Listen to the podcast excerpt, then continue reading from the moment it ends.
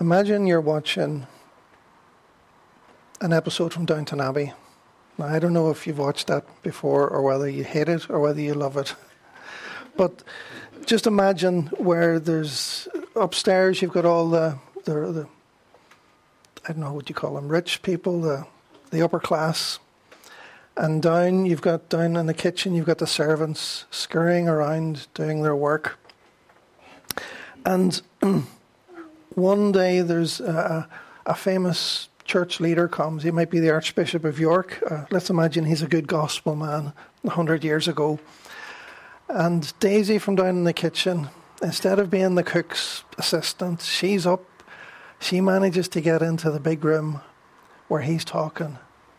And Mrs. Patmore, the cook, is scurrying away as she does. She's in a fluster most days, and when there's pressure on, she's even more in a fluster. And she's trying to juggle all the things in the kitchen to prepare an 11 course meal. And where's Daisy, her assistant? She's up listening. She's not working. She's leaving it all to her. She sends a message up to the footman Tell Daisy to come down and help me. Daisy pays no attention. Then she sends messages to, to Mr. Carson, in charge of all the staff, the household staff, but she doesn't pay any attention to him. Eventually, she stomps up the stairs and she comes into the room and she interrupts everything and she says to the Archbishop, I'm slaving away down there. Can you tell her to come down and help me out? we can we can just imagine what might the Archbishop have said. What did Jesus say to Martha in a very similar situation? Or closer to real life today, imagine you're having a very busy day, you're doing lots of things for different people, you've got lots of pressures on. It's not necessarily preparing food, it's running in the car, it's going to work, it's all kinds of things. And you just don't feel as though you've got enough time, you're just rushed off your feet. And other people seem to have time to spend with the Lord and talk about what they've learned from Scripture. But you're just too busy, and you think, why don't they stop what they're doing and just help me? That was a situation that Martha faced when Jesus was teaching in her home. And Mary was listening, her sister Mary was listening at Jesus' feet. The title in our series, Following Jesus, this morning is that we need to spend time with Jesus, just like Mary did. But Martha was too busy. She was distracted with much serving. Luke tells us in Luke 10:40. It's interesting that word much serving that the ESV has, the, the New Living Translation sort of doesn't focus on the same word but gives the same message. That same word appears later on when Jesus says, Martha, Martha, you're anxious and troubled about many things.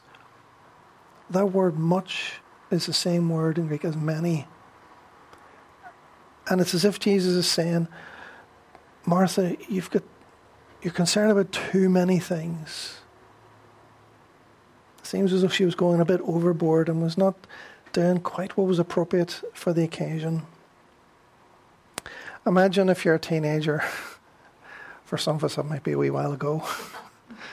but it's always embarrassing when you bring, or at least when your children bring a friend home. They don't want to be embarrassed by you as a parent trying to be too keen to make a good impression with their friends. Um, imagine your son or daughter is going out and their friend has come to pick them up and they're just getting ready, and you ask, "Do you need something to eat before you go? Do you want a wee bit, wee bite, just a snack to keep you going?" And your daughter says, "You know, I was about to say no, but your the friend says, "Aye, that would be great." And then you go out to the kitchen, but then they're waiting for you, and they're waiting for you. And the daughter's getting more embarrassed because she can hear the rattle of cupboards, she can hear the pots going on the cooker. Instead of making just a wee quick sandwich, you're making a big meal for them.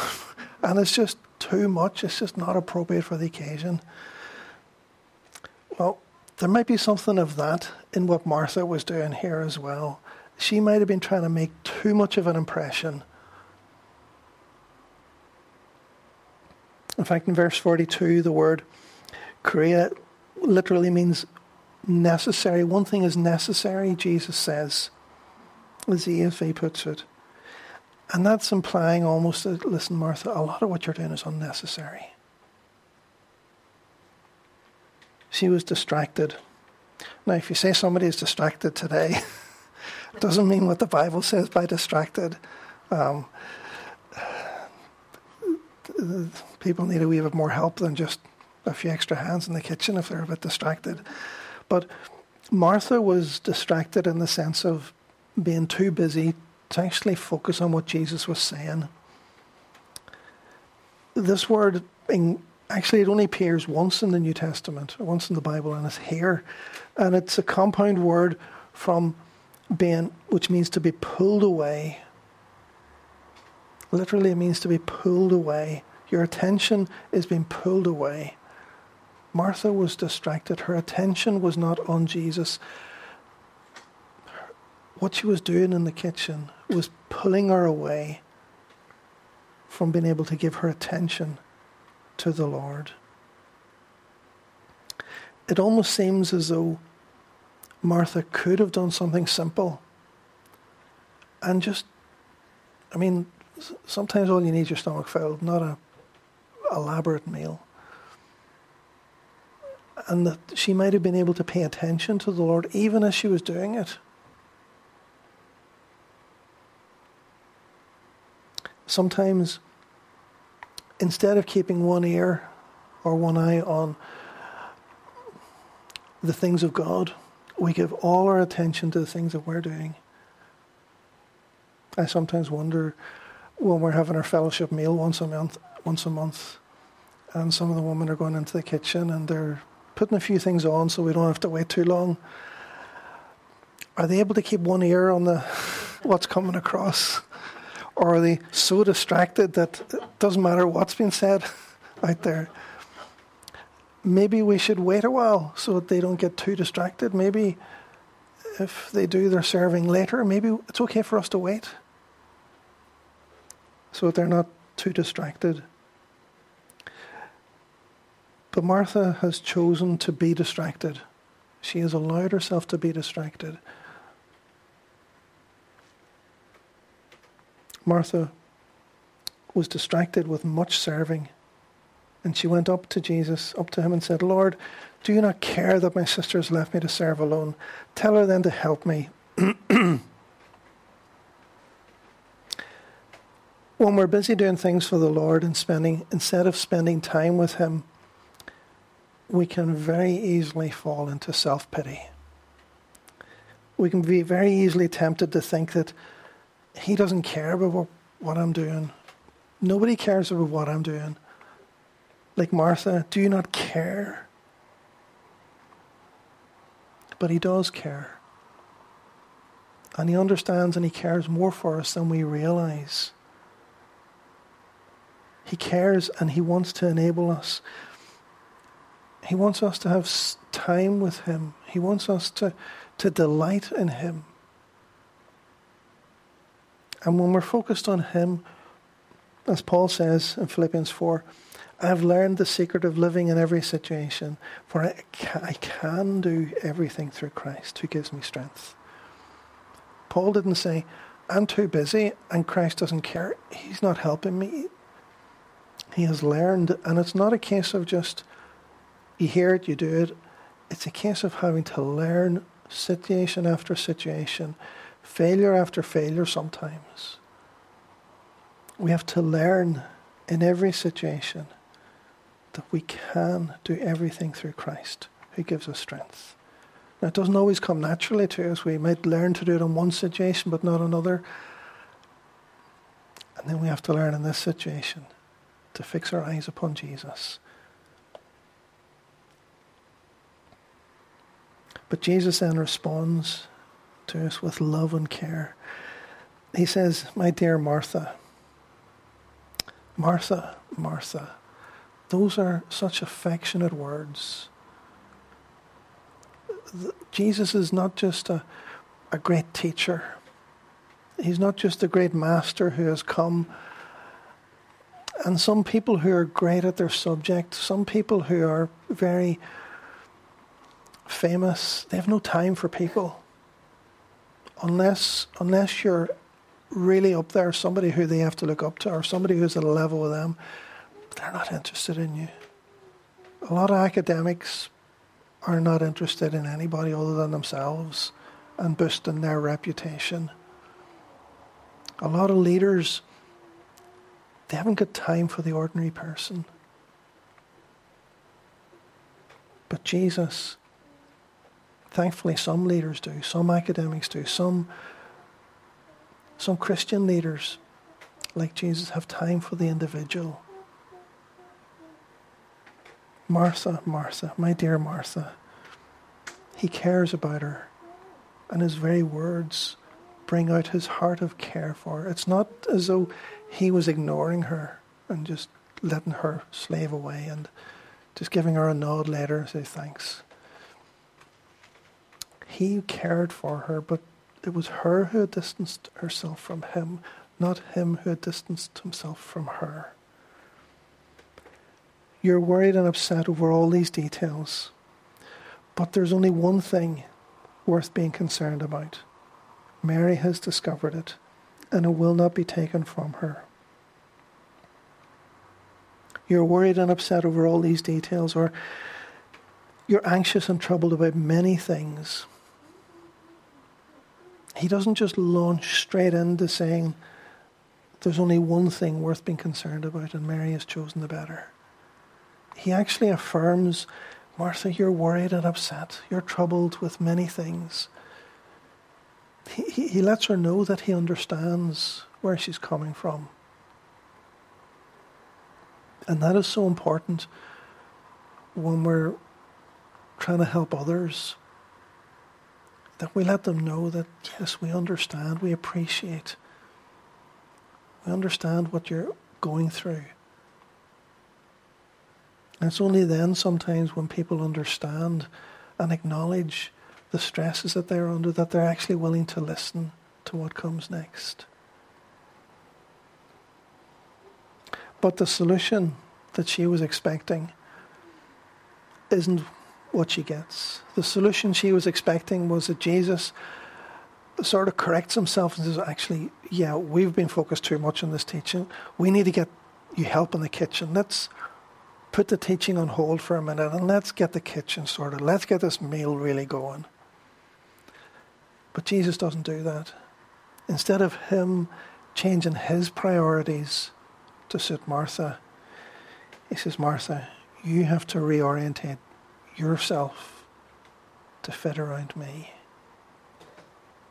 You have to get your priorities right in terms of your relationship with me, not try and get me to do what you want. it's interesting. I had a number of conversations this last week with people, no one here I should add, um, who are facing stressful situations. And they says to me that others should be paying more attention to the things that they're going through. And essentially the things that kept coming through again and again and again in a couple of different conversations was that people thought that Others should be putting them first. They're not paying attention to me. They're not supporting me. And it came across, they, they didn't see it, at least in one case I pointed it out, but they didn't really see it, that what they were doing was being self centered and wanting others to do what they wanted. Pay attention to me, help me out more so there'll be less stress on me. Sometimes our stresses are outside of our control. Situations come upon us that we're responsible for, and we need to do what we can. Apart from those situations where stresses are legitimate and we need to work through them, sometimes we stress ourselves out by bringing things upon ourselves that aren't necessary. there's many situations where people end up in far more stress than they ought to. If there's a wedding coming up, the mother, the bride, very often wants to change things. You need to have this, or no, you can't do that like that. It needs to be like that. We need to get this as well. Have you thought of this? You need this. Come on. And what started off as a simple wedding celebration ends up being an elaborate thing that is just so stressful to organise and the joy is just sucked out of it. What starts off as a desire to maybe do good for their daughter ends up becoming a, a showcase for pride. I want to see. I want people to see how well we can do a wedding. You know, we got to be careful sometimes that pride is not what is behind a lot of the things we do.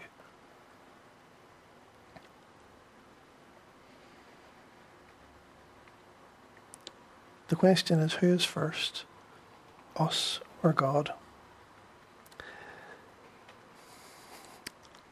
Can't remember who I was saying it to this last week again, but as I was growing up, my experience of religion was not something that was doctrinal or put down on paper, but the general feel of religion was just live your life. The world is your oyster. Be as worldly, do as much as you can, get what you can, and when you when you struggle, when you get stuck, call on God and He'll help your situation out. God was there to help you, to help me, to help us get our priorities, to get what we want in life. A bit like Martha. She's doing what she wants, and when she struggles, God, you need to help me get this sorted, get this moved on.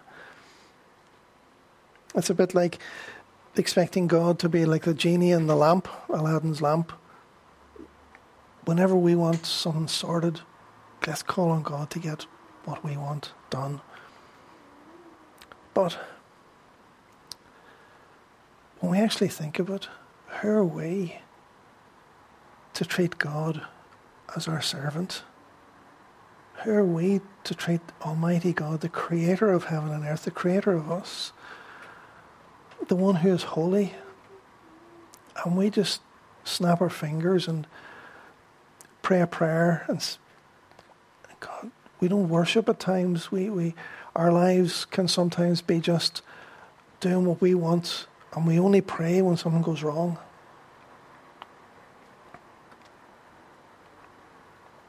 We ought instead to serve Him. We ought, instead of the, the instead of the sun going around the earth, the earth goes around the sun. Instead of God revolving around our lives, our lives ought to revolve around Him. We ought to serve Him with love, with awe, with respect, even with fear. Yet, in His love and His compassion, He comes to us gently and sensitively. And in the middle of our stress, He speaks kindly to us, like He did to Martha. And He gently tells us listen, we've got things upside down, back to front. In Psalm 37, we read, Take delight in the Lord, and He will give you your heart's desires. Commit everything you do to the Lord. Trust Him, and He will help you. He will make your innocence radiate like the dawn, and the justice of your cause will shine like the noonday sun. Be still in the presence of the Lord, and wait patiently for Him to act. The first of those verses we quoted, Psalm 37, verse 4 Take delight in the Lord, and He will give you your heart's desires. Instead of taking delight in what our agenda is and asking God to back it up, if we take delight in Him and the things of God, well, we know He's going to back that up. If we take delight in Him, if we set our heart's desires on the things of God, then He will give us our heart's desires because the things of God are the things that He wants to see happen.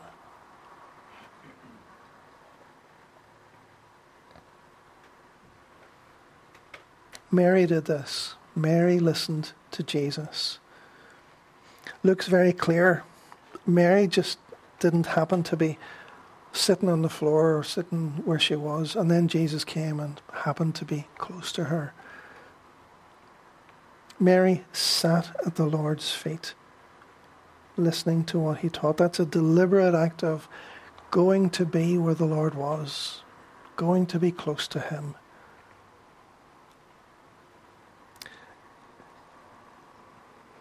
The obvious parallel for us today is to make sure that we have time to listen to what God says as we read His Word on a daily basis, as we have our personal devotions, as we make time on a Sunday morning to come out and worship Him. These things don't happen by accident. Just like Mary probably had to weave her way through the, the others, the men and the woman who were there, to make sure and that she had a space right up the front at Jesus' feet. So too we have to weave our way through the the stresses, the time consuming things. we have to push other things out of the way so time with Jesus has a priority in our lives. And Luke tells us that it's not just what Jesus said. He doesn't refer to what she sat at the feet of Jesus. She sat at the feet of the Lord. Jesus is presented here as the Lord, the one who is teaching.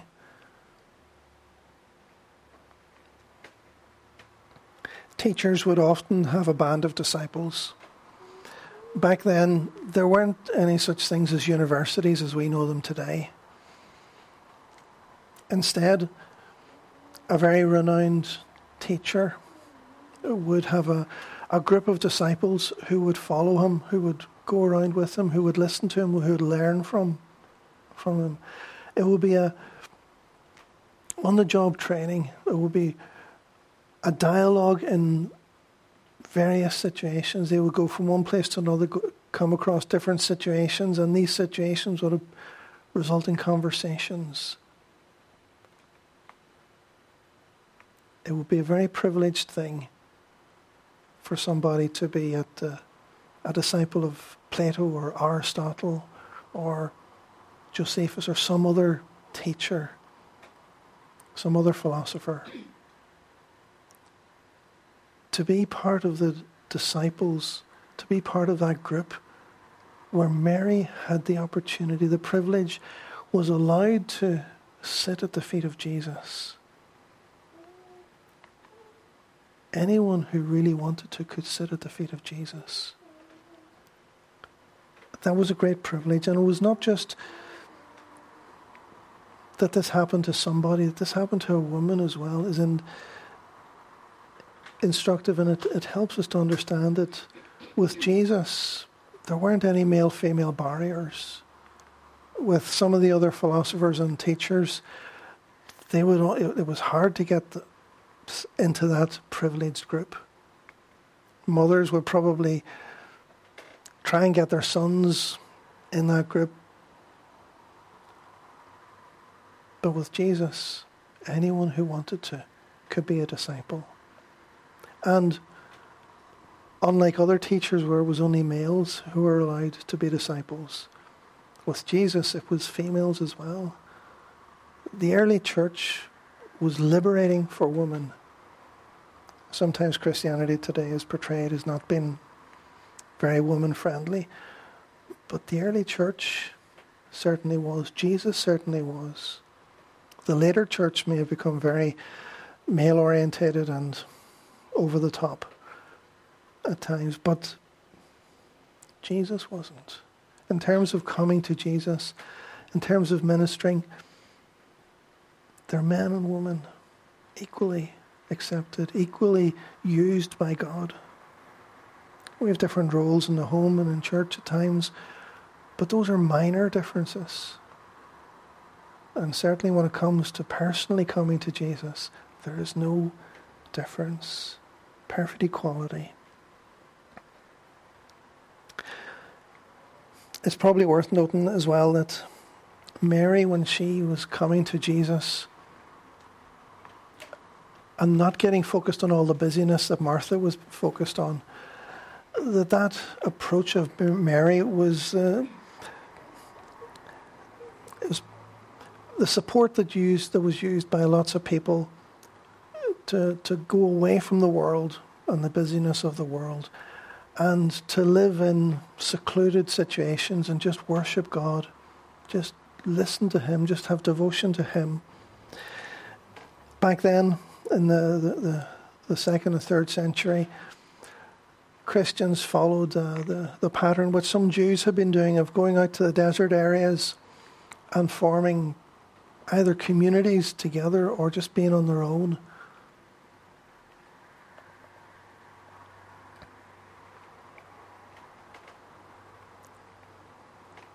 that gave rise to the whole monastic movement of monks uh, and nuns.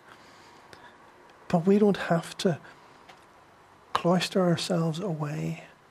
We don't have to cut ourselves off from the world in order to be close with Jesus. We can do that in our situation. We can do that in our everyday lives like Mary was, just spending time to listen to Jesus. We don't have to retreat away from the world. Very often it's we get closer to Jesus and we see his power at work within us. We walk with him more closely when we are in the world helping people, doing things, serving but serving in a way which is empowered by Him, empowered by His Spirit. It can lead to a false sense of piety to cut ourselves off. Real Christianity is often worked out in how we do these things, not what we do, leaving these things, putting these things to one side. But Jesus says one thing is necessary to Martha. not long after I became a Christian, I was in a wee church for almost a year, and there were lots of people who were very active, doing lots of different things. And there was one person who was really active. Whatever was on, he would go to it. Whatever he could join in with, he was there. But after a while, it became clear that all that he was doing was just being active. Energy was what he had but not spirituality.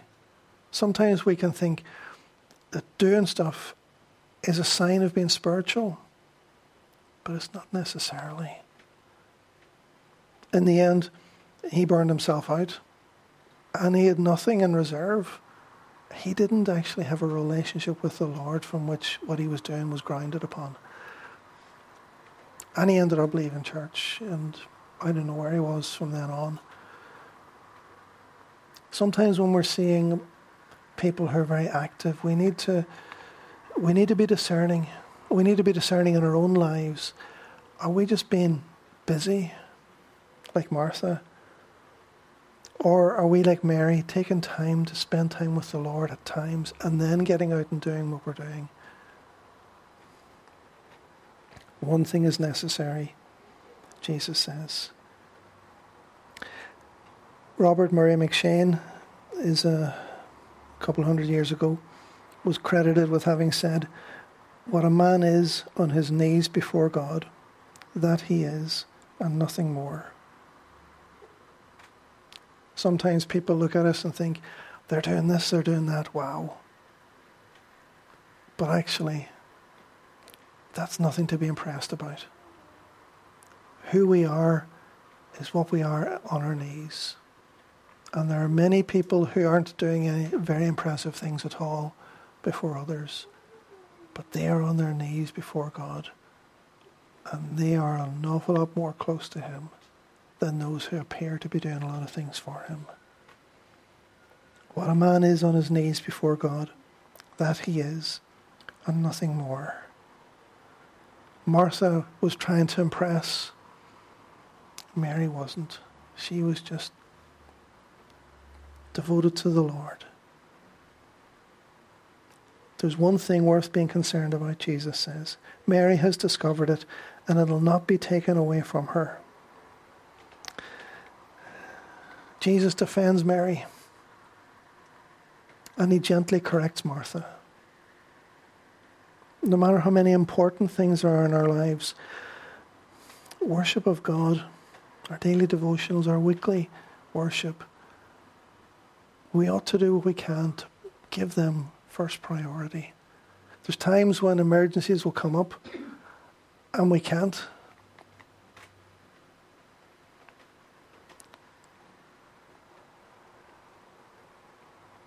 But that's okay. It's the general thrust of our lives. Instead of it being the exception that we find time for the Lord when other things take our attention so much.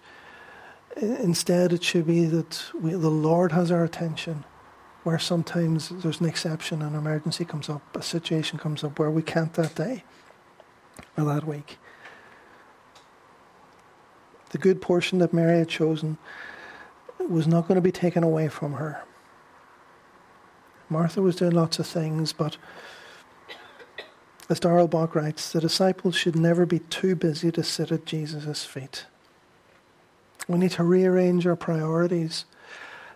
People often say, Well, I just don't have time to do it. There's always time. What they're saying is, after all the things that I think are important, there isn't enough time to do this thing which isn't that important. It's about importance priorities.